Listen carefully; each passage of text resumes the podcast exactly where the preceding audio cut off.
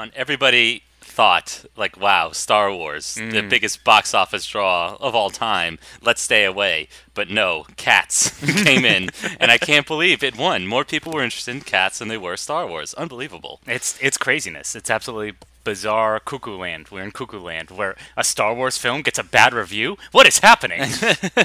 Exactly, and Cats rightfully gets extolled as one of the finest achievements ever com- put to celluloid, or is probably shot digitally. It doesn't matter. the point is, people have got Cats fever again. I expect this movie to run in theaters for 18 years, just as the original Cats musical did on Broadway.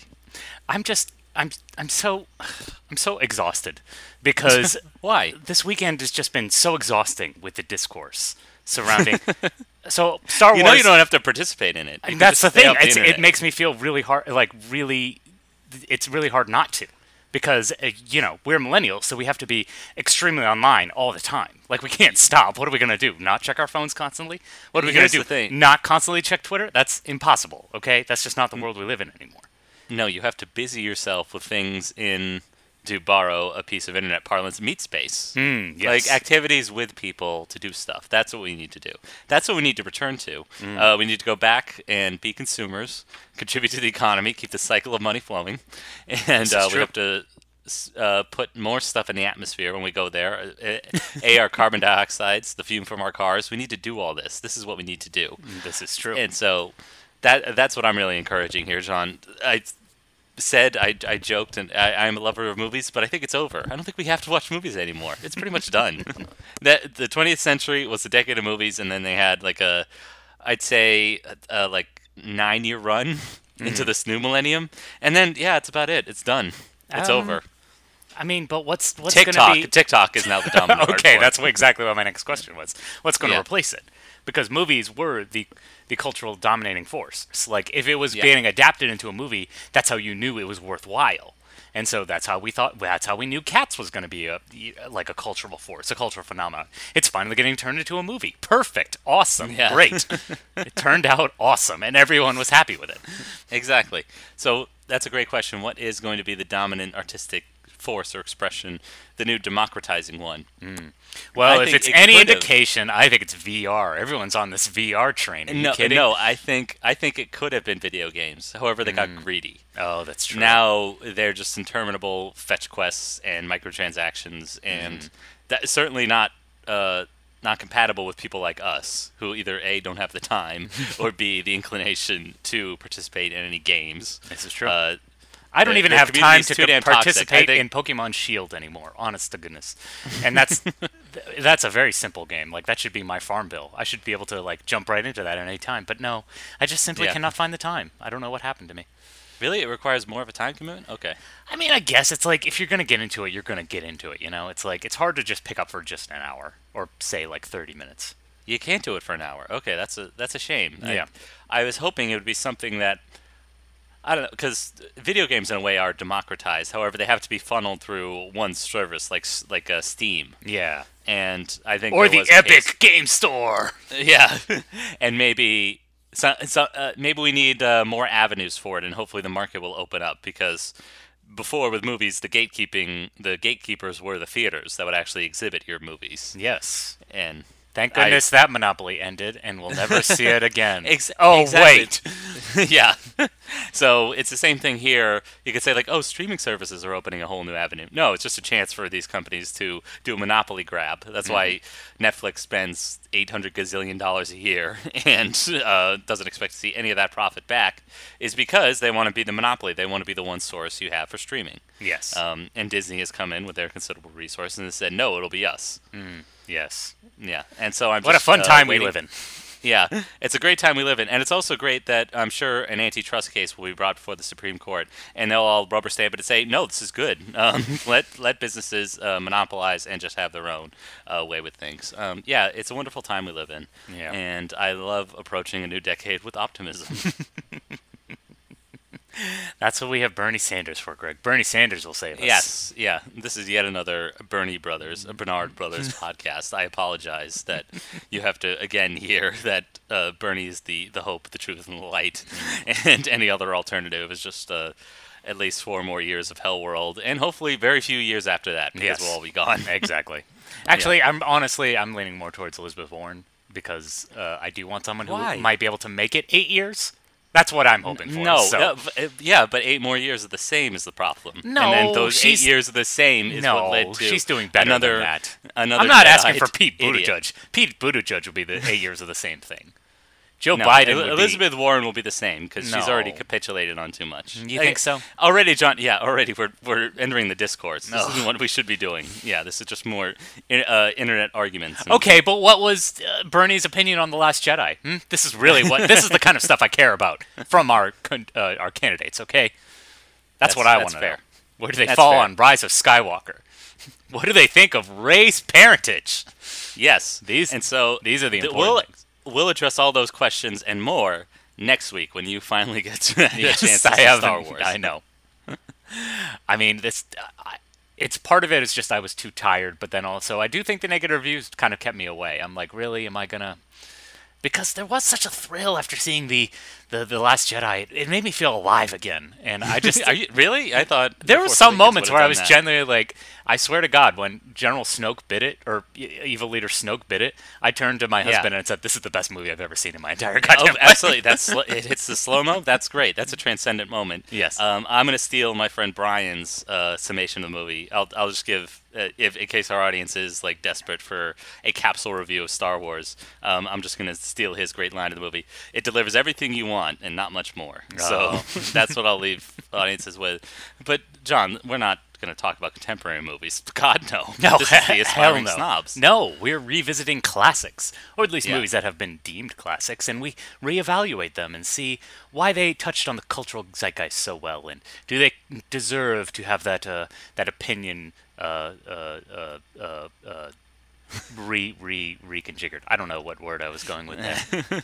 I should really have Uh, like at least like a little bit of an outline. Yeah, if what it deserves, you know, it, what you're trying to say is if it does it deserve those accolades, and this There is a movie uh, that that's now gained a cult appeal because it's got it's gotten some renewed uh, relevance and interest Mm-hmm. in our modern hell world. Uh, we're ta- of course talking about the sequel to a Christmas classic. Last year we looked at the original. Now we're checking out the new batch, as in Gremlins 2, the new batch. So Gizmo, what are you doing here? What, what were those guys doing to you? Wow, that bad, huh? You wanna come out? Come here, it's okay. Come with me, I got you. Take care of you. Everything's gonna be fine. What is this? Is this a little black armband? Is that what happened to the old man that used to take care of you? Hold on a second. I'm sorry, I'm gonna have to step in here just one second, sweetheart. So what's wrong with y'all? Y'all looking like a bunch of sad sacks. This is G2, people. We writing Gremlins 2. It should be a party with pizza and anchovies, pineapple. Just come on, lift up the spirits. Look. we talking about them gremlins again. Dem Gremlins again, exactly. Again, let me talk about the renewed interest in this movie, John. Shall I? Go go. Okay, so first off, in that uh, a lot of people, this movie has a cult appeal because it's somewhat of the anti-sequel. Mm-hmm. The original Gremlins was a big hit, and Warner Brothers, the studio, desperately tried to get a hit, uh, get a, a sequel done out of it, but they couldn't quite figure out the magic, the weird um, tonal shifts that the original Gremlins had. So they brought back Joe Dante. It was six years later, but Joe Dante said, "I will only take the job if you let me do exactly what I want," and they said, "Deal." and little did they know But hey, Little did they we've know, talked yes, about this in the past. This is this is the uh, Faustian bargain that Warner Brothers always makes. It's like we're a director's first company. let's Yeah. let, us realize their vision. I'm sure it'll work out great for us every time. Exactly, and like like another Dante, Dante Alighieri, uh, Warner Brothers went through hell. they spent fifty million dollars on a sequel that uh, basically try uh, tried to zag wherever uh, regular sequels zigs, and so that that takes a special uh, relevance today when every sequel that we see, every or everything that's literally coming out today is a remake, reboot, sequel, stuff like that. So that's why people appreciate it now. The other one is because um, there's a there's a satirical figure in here, uh, a company president named President Clamp, um, who may just have uh, some resemblance to a world leader that we see today. Yeah, that's right, Angela Merkel. um, this is this character is just like Angela Merkel, down to her her her gorgeous pantsuits, um, her crop top of hair, and Yes. So uh, the plot, although not quite Christmas adjacent, uh, centers Mm-hmm. around our, our young protagonists, Phoebe Cates and uh, Ralph Macchio. I don't even remember. no, it's uh, Zach Galligan is the actor. Zach Galligan, yes. Yeah. Uh, we catch up with them a few years later. They've moved to the big city. They're not Yeah. living in New York, living their dream with their, oh man, their $200 a month apartment. Where do they ever find the money? It was a different time, John. yeah, the, the the landlords were too high on cocaine to know what was going on. And they had the the Bloomberg terminals, so they were just making money hand over fist. They Yes. didn't need. That, that was a charity for them. Was the, the rent? But yes, um, we catch up with them a few years. They've moved to New York, uh, and now they're both working at uh, Clamp Tower. The figure you were referring to earlier was uh, Daniel Clamp. Daniel Clamp is the the big kind of uh, parody of Donald Trump, but also I, I felt a lot more Ted Turner influences because they make I- a big did too. emphasis on uh, his his cable network ambitions, but then also a lot of digs at the fact that he wants to recolor black and white movies. He hates black and white movies. Yeah, and Ted Turner back in the late '80s famously tried to colorize a lot of classic films like *It's a Wonderful Life* and *Citizen Kane*. Uh, so you're right; it, it definitely pertains more to Ted Turner, and also th- I- was surprised by this. There's an affability to him, which I was surprised, which I c- thought was surprising because both both Ted Turner and Donald Trump were seen as kind of uh, clowns or buffoons Yeah. but not necessarily like charming. There's there's a charming quality to uh, President Clamp that I wasn't, or I guess he's not President Clamp at that point.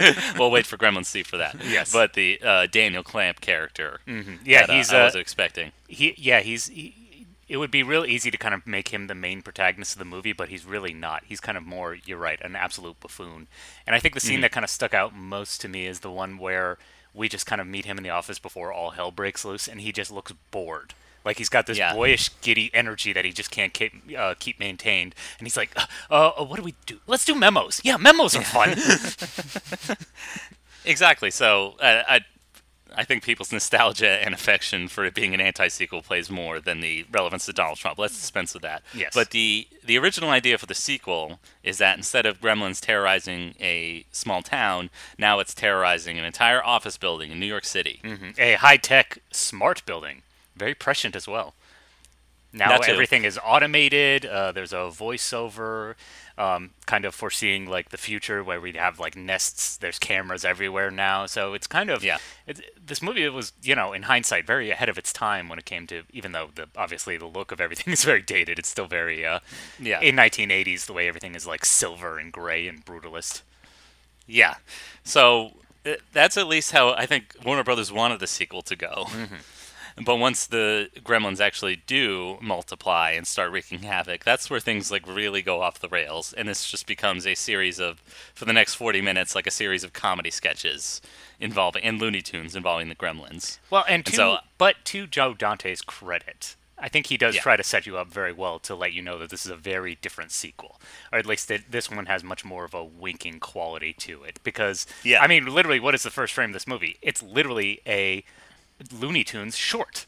We get the Yeah. intro of the Warner Brothers, and we get Bugs Bunny and uh, Donald Duck, or not Donald Duck, Daffy Duck. My apologies. Yeah. Daffy Duck, and it's quite kind of setting you up. It's like the tone of this is going to be very different. This is not your classic Amblin Entertainment Steven Spielberg produced movie, and I think it's all the richer for it. Honestly, you you're absolutely right, or at least I think a lot of the opinions were right that this is you know just Gremlins again, just more of it. Honestly, I think what they did was they squeezed two sequels worth of stuff into one sequel because Definitely. not only not only are they going even more over the top with the kind of gags, but then also just the winking eye to everything. There's much more of a satire to this movie, not just in the fact that it's taking place in New York and they're making fun of you know Ted Turner and um, Donald Trump, but also again those kind of like modern inconveniences like capitalism like a lot of in jokes about the company that's actually making it. Like the warner brothers logo is everywhere here. And they're also like referencing other huge warner brothers products at the time. Like the batman logo makes an appearance and stuff like that. It's all it's all very self-referential which you would kind of expect from maybe a third uh, movie in a trilogy but it, here Yeah. it's just like they just went bonkers with it and they just kind of like overstuffed it, which is why I'm kind of I understand why when this movie first came out, people were kind of like, "This is a lot. This is a bit too much. Yeah. You're you're breaking the fourth wall already a little too much."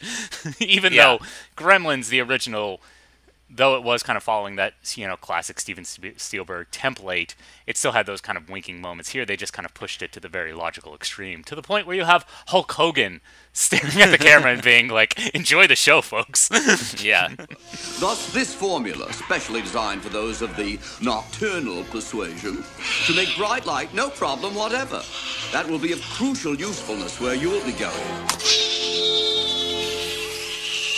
What does he mean where he'll be going? We can't let them get away. All they have to do is to eat three or four children, and there'd be the most appalling publicity. There it is. The apple. The city's so nice they named it twice. Check it out one time, won't you?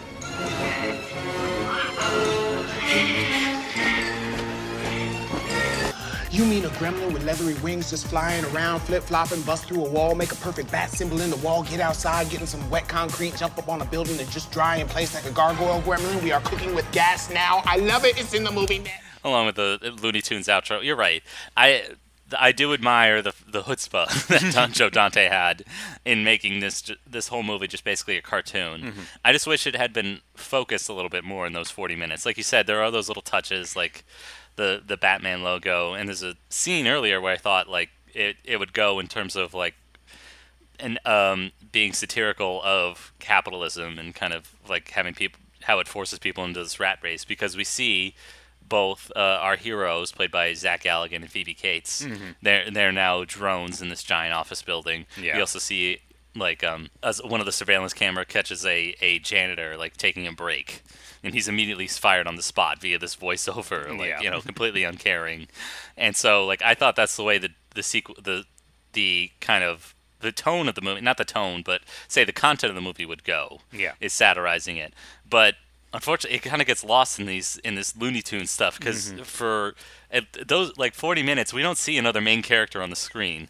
There's there's an incredible gag and i thought they should have saved this for the climax where uh, Phoebe Cates survives a plunging elevator where the floor explodes in Gremlin's blood and suet and, and gore. It's it's an, it's an incredible effect that they did, and then we don't see Phoebe Cates for like another hour until the very end, and it's like, oh, we should wrap this up somehow.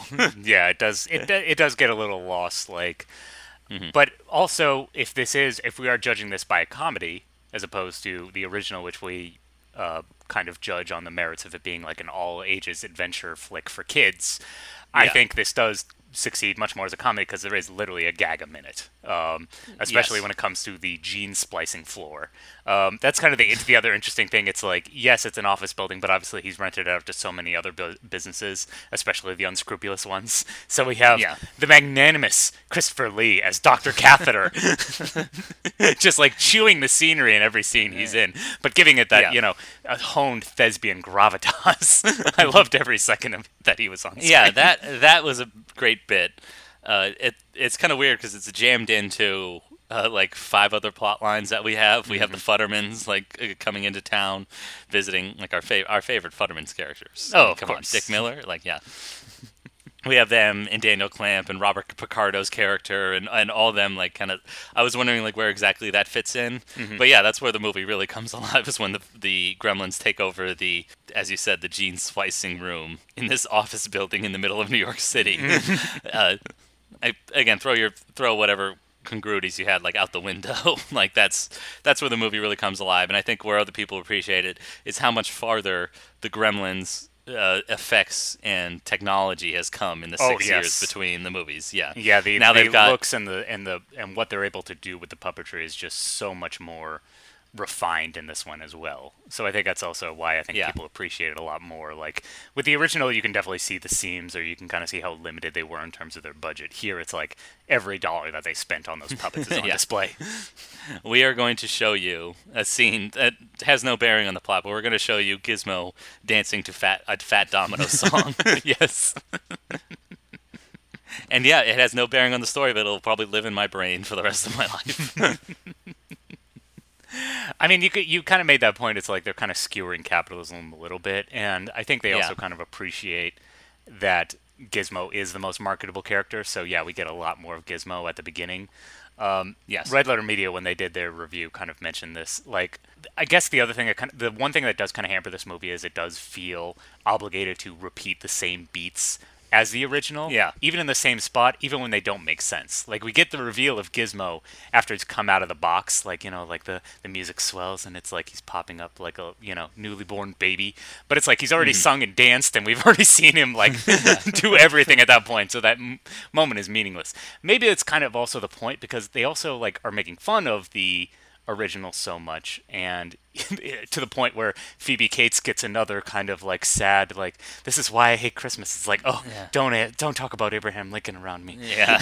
and you know Yeah. they're like hanging a lampshade at that moment to the point where he's like oh we we got to get out of here. We don't have time for this Yeah, that one that one didn't work for me because it's at the very end. It felt like Yeah. crammed. It's in the middle of their final scheme to uh, dispose of the gremlins that have Mm-hmm. taken over the office building. The one I prefer earlier is um, when when Zach Galifianakis' character like rushes into the security room. Like we've got a serious problem here. Like we've got these animals that can't eat after midnight, and then everybody chimes in like, "Wait, what do you mean they can't eat after midnight? Like what if Yeah, what if you fly yeah. across the time zone? Like what if he gets a piece of food stuck in his mouth yeah yeah. So that that that gag, or at least that self-referential gag, worked better for me just because of where it was placed Mm. Yeah. versus that one. That's that seemed tossed off, and at least like you could say that sad sack kind of story that Phoebe Cates' characters has is at least based in in the story Mm-hmm. and is uh, designed to. Uh, I don't know, transmit some portentousness to it.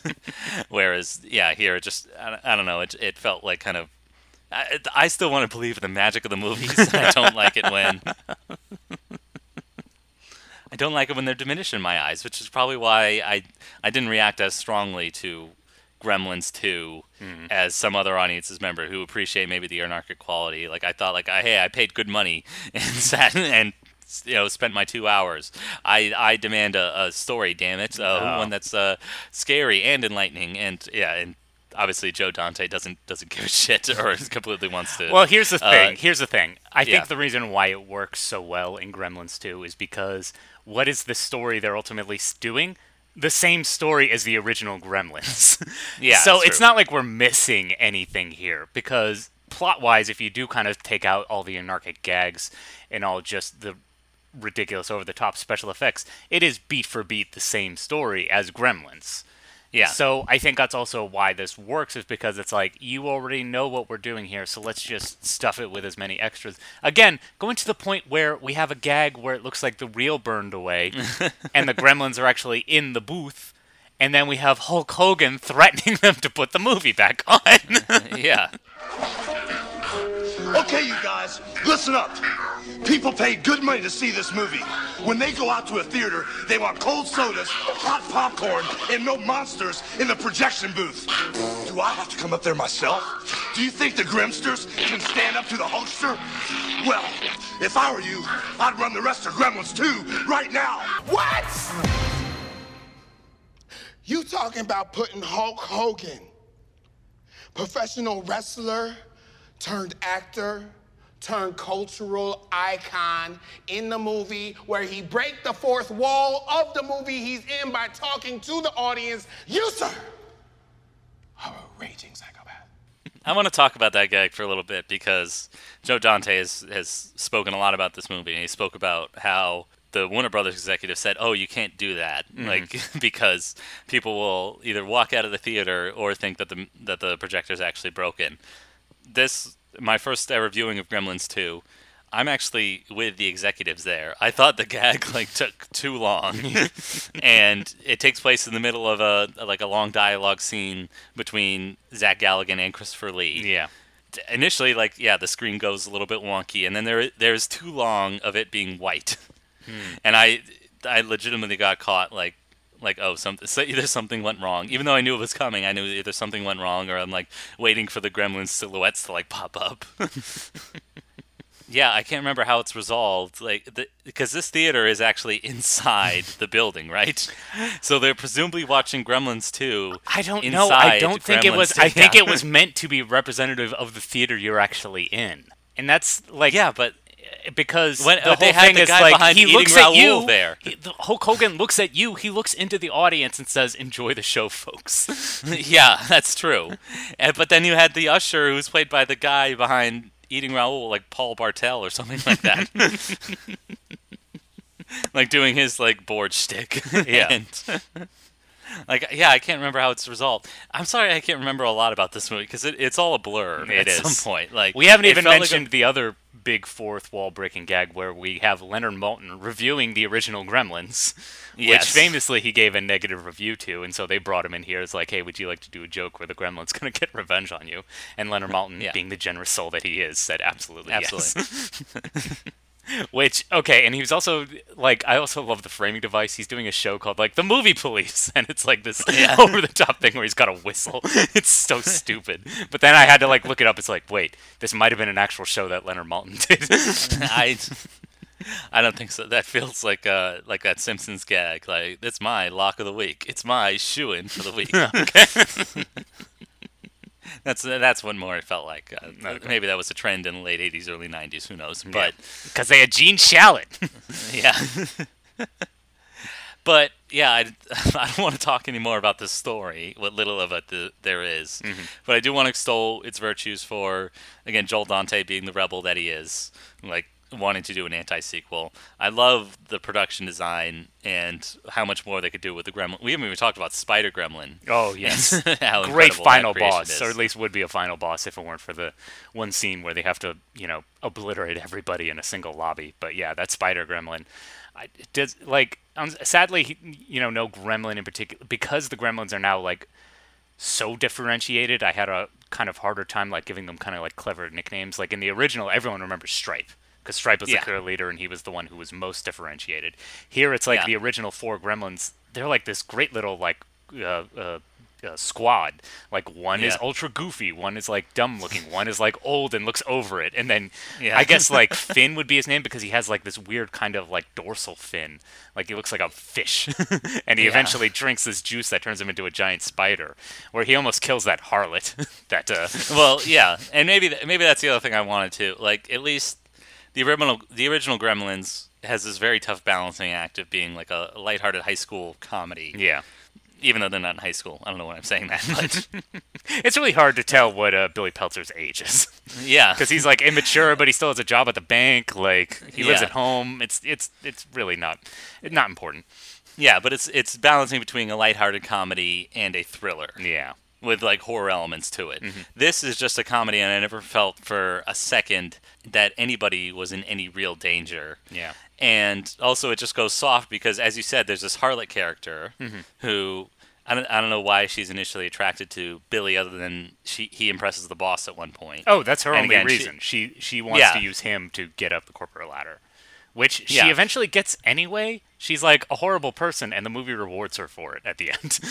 exactly. And that's that's what I also couldn't understand is that like yes this this movie is pointing out like some of the uh, defaults with capitalism, like how enervating it can be, how soulless it can be, yet all the characters are rewarded in the way that capitalism does. Like Yeah. Billy Peltzer gets a promotion from the affable Daniel Clamp. yeah, And you know, even though we have that great symbol, like I love the the Clamp Enterprises logo, where it looks like hey, the world is getting squid, it's like getting squeezed.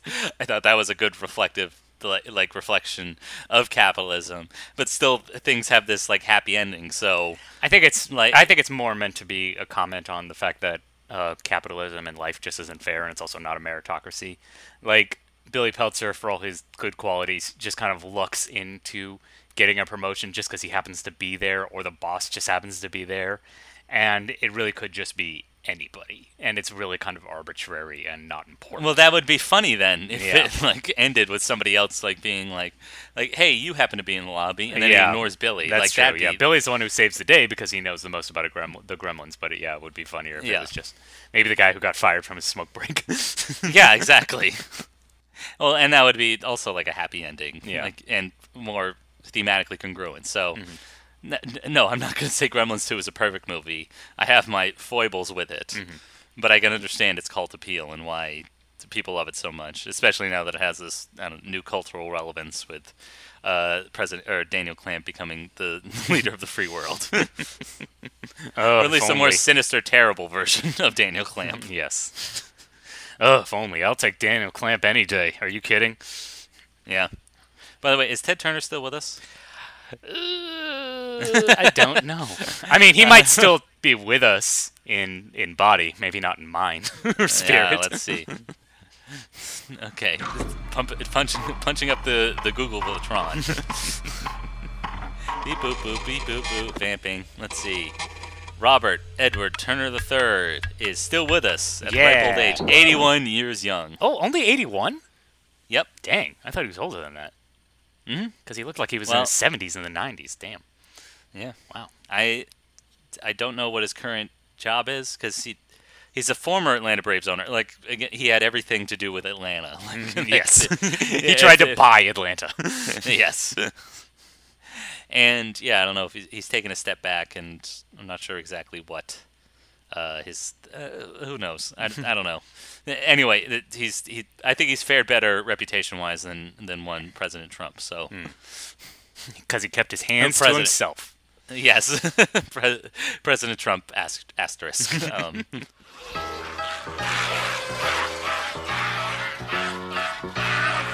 Start spreading the news. I'm leaving today.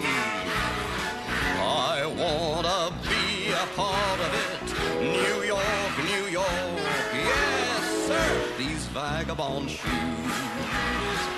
are longing to stray and step around the hall a bit. New York, New York. That's it. I don't even care anymore. We got the Hulkster in this bitch, so it's done. I don't have any more time. So let me just recap right now. It's Brainy Gremlin, Spider Gremlin, Back Gremlin, Lady Gremlin, Googly Eye Gremlin, Electricity Gremlin, Hulk Hogan's gonna be in the picture. I'm gonna throw in a gremlin myself. Vegetable Gremlin, just write it up. I'm having so much fun, thank you. It's all gonna be in the actual film. Now I gotta go put some Cowboys in Back to the Future 3. Sayonara, y'all. Oops.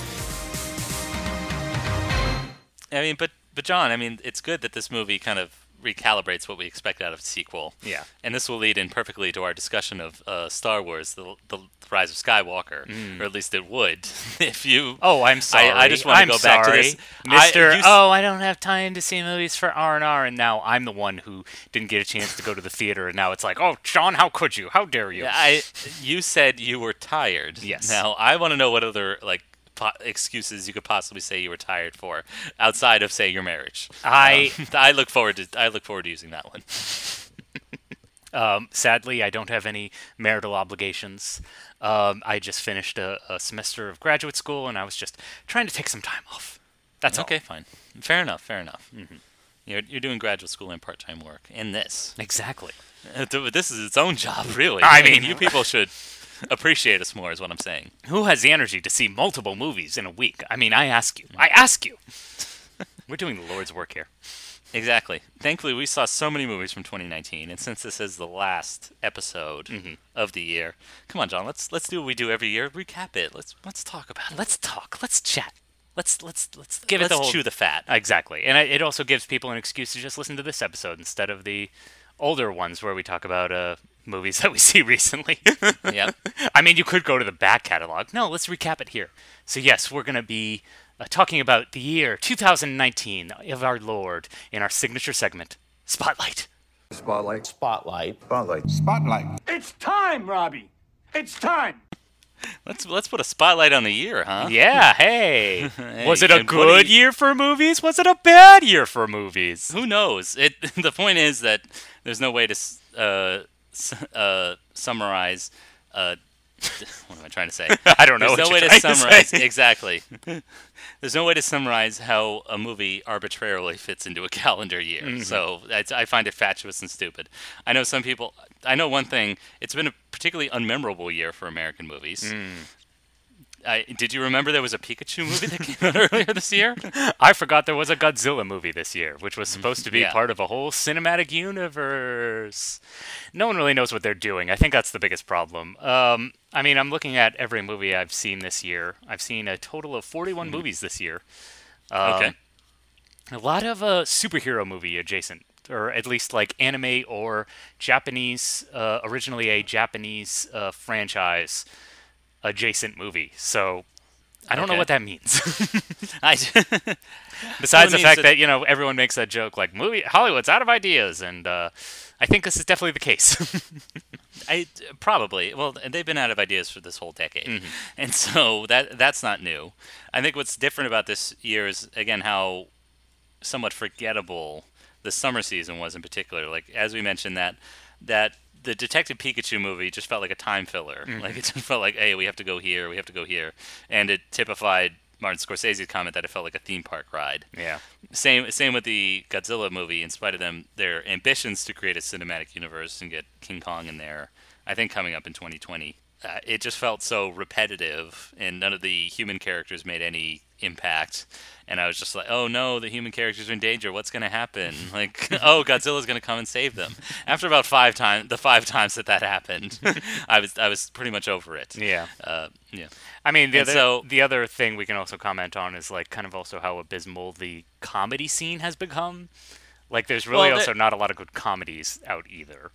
Yeah, well, I think part of that is because they're releasing fewer and fewer comedies. Mm-hmm. Uh, it, the mo- the movie business is now so much of an international business, and one thing that's really hard to translate, especially to a broad Chinese audience, which is obviously what every major studio is going for, is comedy. Mm-hmm. Yeah. So that's why, like, you saw very few studio comedies this year, uh, very few independent comedies, and whatever they're working on, maybe at some point, like, comedy writers had a screenplay sitting in their drawer. Now it's a pilot Oh, yes. now it's a yeah. yeah. now now it's a, a show designed to get on at HBO or Hulu or something. Got it. Yeah, that makes Yeah. a lot of sense. Yeah, and I know we were commenting on it wasn't just the the summer movies that were forgettable. I want to point this out. I saw a lot of Netflix originals this year, Ah, and all of them kind of toed this line. Like uh, my favorite of them was High Flying Bird, but even that one didn't really like kind of. Its only blip was in Steven Soderbergh's directorial style. He shot it on an iPhone. Uh, he used the wide angle lens he had on it. Mm-hmm. Like that made what is a very talky behind the scenes sports drama a lot more interesting. Got it. But the rest of their slate was all just very forgettable. Like I can't remember much from Triple Frontier. I can't remember much from Wine Country. Mm-hmm. Not much from Dolemite is my name, other than maybe a commendable performance from Eddie Murphy. That's about it. Mm. So I I don't know what it is. It I don't know if it's me seeing these movies on the couch at home versus like going to the theater that's differentiating them from say uh, the thematic the the filmic ex- or so what am I saying the cinematic experience when I actually go to a movie and see it projected on a big screen and I'm kind of like locked in and living in a distraction free environment where I don't pause and go to the kitchen or check uh, Twitter or something like that so I mean, you might have a point. Like the only kind of notable movie I can remember that was a Netflix exclusive, and it kind of got a bit a lot of press when it came out, was "Always Be My Maybe," starring Ali Wong. Yeah. But even I was kind of like, oh yeah, that was kind of like cute, like a nice little time passer. But yeah, I didn't really like love it or kind of laud it as one of the best films of the year, which I don't think a lot of people did either. But you're right. Um, but also like there was also just a lot of forgettable movies in general. like Yeah. the reason why I kind of wanted to bring up uh, comedies because like I, I saw Stuber, which was kind of insipid and bad. I saw The Hustle, Yeah. which was also pretty bad. I saw um, Late Night. Do you remember Late Night? The Mindy very Kaling one? vaguely. Well, I remember they they launched it at Sundance, like saying, "Hey, this is going to be the summer comedy hit," as if it's still like 2006 or something. and it totally wasn't. Oh, what a pity. yeah, I mean that's and uh, well, because it takes place in the very relatable world of late night comedy writers' rooms. John, come on. write what you know. That's what they say. Um, Yeah. That's kind of the problem with the movie.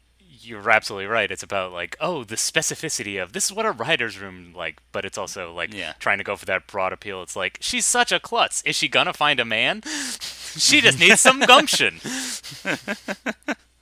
That's funny. I didn't know that was an element to it. I mean, it's Yeah, like it's trying to be like more biting and satirical, but it's still kind of falling, like kind of resting on its laurels of like it's a feel good story about a woman, you know, taking on the world. So it's like it's working girl cr- uh, crossed with like broadcast news, and it just doesn't fit at all.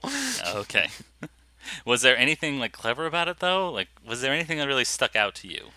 Um, I think it's the kind of classic problem that a lot of movies have, where they try to be about. Um, do you remember a movie called Morning Glory? Yes, with uh, Harrison Ford and Rachel McAdams. Exactly. Like the like they diagnose the problem, but then they discover that the solution is actually going 180 degrees in the opposite direction. like Okay, um, like so that's th- drama, John. That's how you know it's working. so it's like so Emma Thompson plays this like late night host and like it's supposed to be a big deal because she's like the only female late night host and she really elevated Yeah. the game and made it sophisticated. But now it's too sophisticated and it's boring. No one wants to listen to doris kearns goodwin anymore. That's boring. And so it's like they try to enliven it with you know mindy kaling's you know hip millennial style. She's woke. She wants to do like woke bits.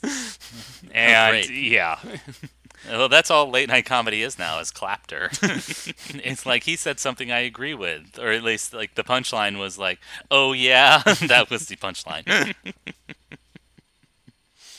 So yeah, it's it, I didn't really uh, attach to it, but there were a few comedies I attached to, like uh, Booksmart. I really really liked, and uh, we also saw Little, which I thought was really cute. okay, Like that movie is uh, extremely broad. Like honestly, that would be my only problem with it. It's like way too broad. Like kind of veering into. You think Gremlins 2 is cartoonish? Oh boy, um, check out Little. well, it's well, it's because it's a, literally like a body swapping comedy, isn't it? Yeah, I mean, exactly. It's kind of playing with familiar territory. So I can't I can't begrudge it for that. The one thing I want to make a distinction between Little and Booksmart is that Little did not carry on the hopes of female directed comedies and star or, uh, fe- uh, what am I saying? Comedies starring and directed by women. Like for some reason, because it didn't it didn't do super bad numbers. As if again, it's as if it's still 2007. I know we wish it was, but it's not anymore. Like I don't know why these films were given like their box office now carried the the expectation that like oh that this is now affirming of say women either behind the scenes or in front of the camera. Well, I think it's like that's kind of the marketing push. I think. Absolutely, I think I that's think the case. Like again, right, going yeah. back to like Booksmart, like Olivia Wilde had to like plead on Twitter, like please see this opening weekend. I know if you're interested, like you're gonna probably put it off, but it's like that's the only thing that matters, sadly. and again, like they Well, kind of need a novelty to um, kind of sell movies. Like that was definitely true of the Ghostbusters reboot in 2016. It was like stick it to the man by saying, you know, you want a female-led Ghostbusters. That was definitely part of the marketing parlance, and I think it was the same thing with this one. It's like we're gonna do it at Sundance, and it's gonna be like a feel-good story, you know, like the little movie that could. Yeah. Yeah, and I will say that that pleading from a writer, director, or producer Mm-hmm. to see it on opening weekend, that's genderless. Like everybody wants that. Exactly. so I, I'm assuming somebody's going to give Olivia Wilde another chance because again, Booksmart was positively received, and somebody will say like, "Oh, let's." She, she has a distinctive style or voice. Let's Mm-hmm. use her for this project. So I'm sure she'll still get work behind the camera. Yeah. Same with Elizabeth Banks after uh, uh, Charlie's Angels, which again nobody, I don't think anybody saw because of its. Um, it, it it took Charlie's Angels in a different direction. It just looked no good, and that's the thing. I I think we're not playing with like strong material here. It's same with probably the Ghostbusters remake. Like it doesn't matter that now now women are in these starring roles or say behind the scenes. Yeah. It's that the the material has to be there. And so I, I think in terms of the movies that did that did stand out, the material really had to do with either like self-reflection or class. Let's let's look at the self-reflection. Like I know it, I derided Netflix movies earlier, but The Irishman did make an impact. I know it, it probably would have been even better on the big screen, but again, you can't deny like how brilliant Martin Scorsese is in terms of like taking uh, his reputation and and really glamorizing the mob lifestyle and kind of turning it on his head in The Irishman. Yeah. I mean, it's kind of funny that this and Once Upon a Time in Hollywood also came out the same year because Yeah. it's, you know, these two veterans of the industry kind of like looking back at their career and, and looking Mm-hmm. at it with maybe not fresh eyes, but less than nostalgic eyes, shall we say. Well, that's the thing. That's why I like The Irishman more, is because I think Once Upon a Time in Hollywood is dealing with, say, Quentin Tarantino's anxieties about being a has-been or a dinosaur in a changing industry. Yeah. And instead what he tries to do is, is rewrite the history. Like no, like me, a- i.e. Rick Dalton, Yeah. like will like will be accepted, and and this uh, this classic Hollywood system will be preserved. I, I did I did like that a lot more movies are acknowledging class too. Like we talked about two, or at least I talked about two, and but what am I saying? A lot of other writers on the internet have between the similarities between Knives Out and Parasite, both being about kind of the working class trying to get one over on a rich, spoiled family. Yeah. Same thing with uh, Joker. Uh, you could also Mhm. argue that one uh, obviously had class on its mind. Uh, it had a lot Yeah. on its mind apparently. It just couldn't figure out what it wanted to be about. but No. it's about society, man. Yeah, it's about society. It's about like you know the law and stuff. yeah, it's about a society and how we live in one. I think that's really what it's about. What- like, what do you think that's going to continue uh, with the presidential election coming up, Greg, or do you think because I- like you know movies are on the one hand a reflection of what the audience wants to see, but also they're they're brainwashing. They're part of the media, so they're brainwashing us constantly. They're telling us that everything's going to be okay. What's it going to be, Greg? I think there's an appetite. There, there's a renewed appetite for that kind of stuff, uh, like uh, more grounded stories. I think there's a renewed appetite, especially with like um, Avengers Endgame coming out this year. Like movies can't get much bigger. so let's let's contract. Let's narrow our focus just a little bit.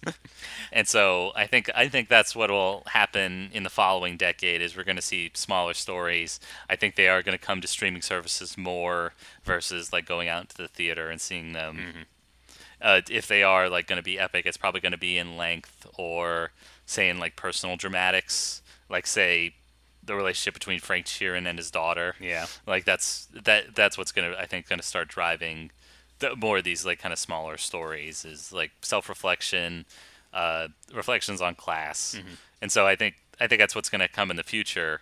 Um, what I'm hoping is is that uh, we can kind of put the put the nail in the coffin of the cinematic universe trend, and maybe also the superhero trend, even though it's still doing pretty well. I mean, I think they're like if Joker is kind of the um, any ind- indication. Like, I think we need to find more interesting angles to it. Because the whole point Yeah. of that movie is like it's a comic book movie that doesn't feel like a comic book movie. Instead, it feels like a Scorsese movie. Um, yeah, and again, it, it mostly doesn't work. Um, yeah, uh, it's a poor man's Scorsese movie is what it feels like. Yeah. again, it, it feels like Scorsese cosplay. Mhm. It really and yeah. Honestly, it sounds better than uh, the X Men Dark Phoenix, but I did also see X Men Dark Phoenix. Um, yeah, do you want to tell us about that one? Um, sure. There's X Men in it, and they do things. Uh, I think Cool. that's what happens. It feels it feels like a movie on autopilot. It feels like we're All right. sleepwalking through everything. Mostly because they probably like reshot half the movie, and I don't know who's supposed to be credited with director or story. It's just like it feels like a fart in the wind. It's kind of like, oh, it's an X Men movie, but it's a big deal because it's Dark Phoenix again. Oh, wait, but we settled it and we're done. And it's like, it's a movie that finally introduces aliens to the X Men universe, and no one bats an eye. It's like, oh shit, there's aliens. We got to do something about this. Like, what? You can't just drop that in. Well, to be fair, they they dealt with the apocalypse like less than five years earlier. I guess so that's true. Yeah. they're probably going to be nonplussed by everything.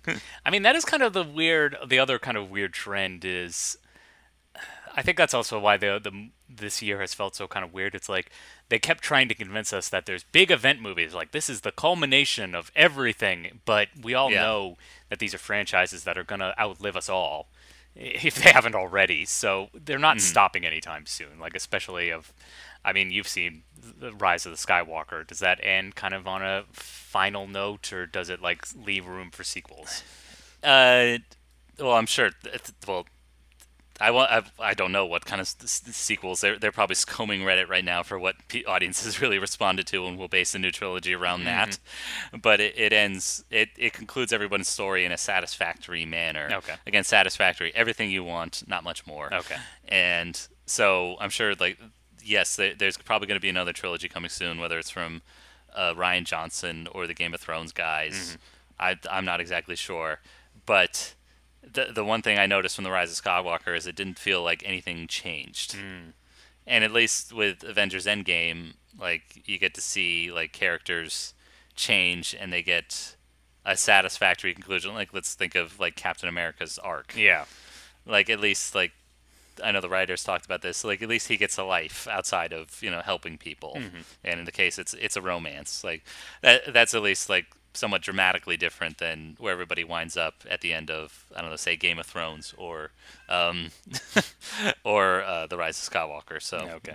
Same thing with Yeah. like a Toy Story 4. Toy Story 4. I don't know if you've gotten a chance to see that one yet. yes, I did see that one. Yeah, Um, and that one kind of ends I- on a note that it's like, oh, we're moving on to the future, but the status quo is kind of uh, inevitably altered. So I, I appreciated Yeah. that a lot for them to have the courage to at least do that, even though Yeah. it's still a Disney just- property and we're going to get it till the end of time. Yeah, and I just wish it wasn't just a wacky journey to get there. like they have to take over a car or whatever. Like it seemed as as stupid as uh, finding Dory, and it's like, oh, we got to take over this truck and get. it is a little, it is a little Yeah. overplotted, I will admit, because it's like, ah, we got to get out of this antique store. No, we got to get back into the antique store. Yeah. No, we got to get out of this antique store. yeah, I did appreciate that changing somewhat. Mm-hmm. So you're right about that. So, but yeah, I I don't know. It was. I, geez, summing up a year in movies is hard. What, what was your favorite movie of this year? Toy Story 4. I can't. Seriously? I can't Okay. deny it. All right, fine, fair enough.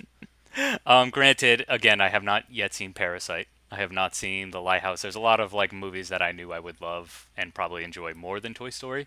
But um, Toy Story, uh, I cried at least twice at. Um, it really hit me in a weird way that I was not expecting, especially because this was the fourth one that obviously everyone was like, "Oh, this is an also ran." The third one was like the real conclusion.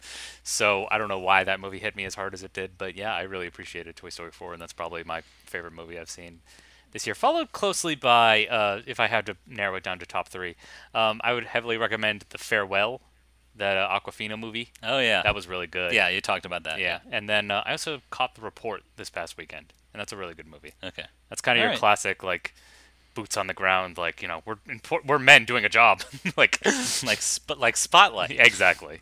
Maybe maybe a little too close to that. It, it almost falls into uh, all the King's Men territory, where it's so sticking to the facts. It's like it kind of forgot to be dramatic. okay. you mean all the President's Men? You said all the King's Oh, Men, sorry, which is bad. another, which is another kind of movie. Oh, okay. Uh, got it. that one plays fast and loose with the, the life of Huey Long, but whatever. Yeah.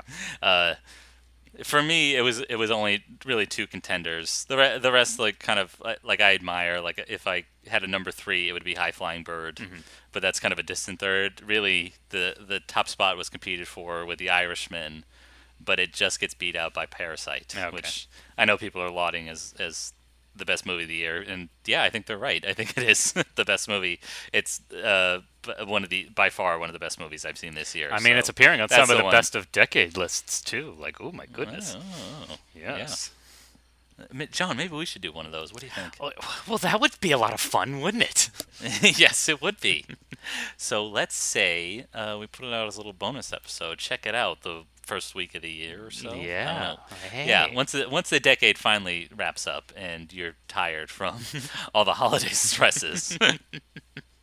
Think back on the last 10 years. Think about where we started and where we are now. I, I'll tell you where we started. Uh, bright-eyed, fresh out of college, and now we're putting our hopes into an old man from Vermont. or sorry, an old man from Brooklyn by way of Vermont. Yes. Uh, or Elizabeth Warren. Elizabeth Warren's a good candidate too. Oh, come on. Come on. There's a lot worse no capit- no capitulation. Oh. I this is this you're damn right this primary a purity test. All right. Okay. And she's she's already failed by like I've got a plan to sorry, this is my Elizabeth Warren impression. I, she's I'm sure she's a very nice lady or whatever, but I'm gonna make fun of the way she speaks because I'm a sexist. um, I've got she's like every other Democrat, like I've got a, a triangulation of like a 15 point plan to like get through. No, make it simple, make it snappy, make it easy and shoot for the moon. At least you wind up towards the stars. Don't try to connect the stars in some indecipherable constellation. Not having that. But Greg, what about the billionaires? Don't the billionaires deserve a seat at the table? No, no, they don't. I've seen their white cave. Gross, ugly, gaudy. Get it out of here. All right. Well, if you guys have any political opinions, I have a great way that you can share them. Uh, yes, we're on Facebook. We're on Twitter. We're on Insta. We can you can share with us. You control us. It'll be great. Awesome. Yes, yeah, let's do yes, please do. Yeah, I invite all all Groypers and um, Bernie Brothers, Rose emojis. Uh, t- if if you're not on the internet, you will have no idea what the hell I'm talking about. I don't even know And what the hell you're talking and about. God, and you- God bless you. I admire, I, I envy your ignorance on the matter, but uh, we welcome all political discourse as well as discourse about Gremlins 2. Mm-hmm. Maybe maybe we got it wrong. Maybe maybe it is the greatest film of all time, and we're missing and we're missing the reasons why. So Mm-hmm. go ahead, write to us, ask us a question. Uh, we have an email, aspiringsnobs at gmail.com. Ask us questions, send us recommendations. We'll we'll take them. We'll read them on air. Mm. And uh, you know you can do all that, but then also the most important thing you need to do, if we have to give you any Yeah. homework, is you have to go to your podcast service of choice, wherever you're listening to this, and give us five stars. Boom. It's that we're easy. giving you we're giving you fr- we're giving you free ad-free content. Mm-hmm. That's right. I use free twice in the same sentence. because it's free. Everything's free. Exactly. So please do us. A, do we do you a solid? Do us a solid. Mm-hmm. Go to that podcast service of choice of yours. Give us five stars. More people will find the show. We'll have even more questions and recommendations to take in, and even more content, and deliver an even better show for you. Yeah. That's really what it's about. Exactly. Because right now we we are under no obligation to make the show any better. But until you give us the five stars, then we'll have an actual listenable show. It's going to be great. Yes. In an actual studio.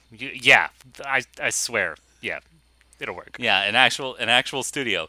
Uh, uh, uh, John, what are we talking about next week? Uh, Uh, uh, next week, oh, shit, uh, something I don't remember. I believe we're, we're going to be back next week. Mm-hmm. We're, we are going to do a bonus episode, kind of wrapping up the decade. Mm-hmm. But I we'll be back next week with uh, a classic from the '60s. Uh, a remake was just announced, and I realized that you and I hadn't seen the original. Bro, next week we're talking The Dirty Dozen. ah, yes, the original Suicide Squad. Ah, exactly. That was such a classic film. People probably don't even recognize that it took a lot from the original inspiration, The Dirty Dozen. So. I mean, a lot of people missed a lot about that movie because they were so confused. Yeah. No, they were fine. It's all fine. it's all fine. That's the key takeaway about movies. Everything's fine. It's fine. Yes. That's that's my big prediction. This was the decade of the Marvel Cinematic Universe. The 2020s will be the decade of the DC extended universe. We're gonna see the Flash. Oh, joy. We're gonna see uh, uh, Crazy Quilt. We're gonna see Kite Man. yeah. And Warner Brothers, please, a Batman Beyond movie. Come on, No. Make it happen. It writes itself. I You know. had so it's much already, It's already material. been written. Exactly. It's already been written. You just gotta like take the bits and pieces, uh, give him the uh, Black Panther costume. Boom, you're done. Yeah, it's that easy. Gosh, Yeah. Cast Harrison Ford as uh, an older Bruce Wayne. Come on. genius, genius. I know. I mean, is there anyone better we could maybe like? I don't know. I'm picturing like Clancy Brown in that role. oh, that'd be good too. Yeah, because Clancy Brown has Oh. this great like kind of old over it kind of gruffness to him now. Yeah. The the Safdie brothers. Ooh. I hear they're available after Uncut Gems. Heck, these brothers, you and I are also Hey. available to write it. How about those brothers who did the fifth Pirates of the Caribbean movies? They're available. yeah. Yes. Heck, even the sisters. Uh, Katie Dippold could do it. Hmm. Um, who's another? Olivia Wilde could direct it. She'd be great. She's already done like dark cinematography, so there you go. Mm-hmm. More female directors. Yes, directing the movies we want, i.e., Batman Beyond. So More Batman Beyond, please. yeah, Terry McGinnis, get him on the screen. yes. Okay, now that we've lost officially everybody, I think it's time to wrap up. Thank you everybody for listening. And until next time, until next year, keep aspiring.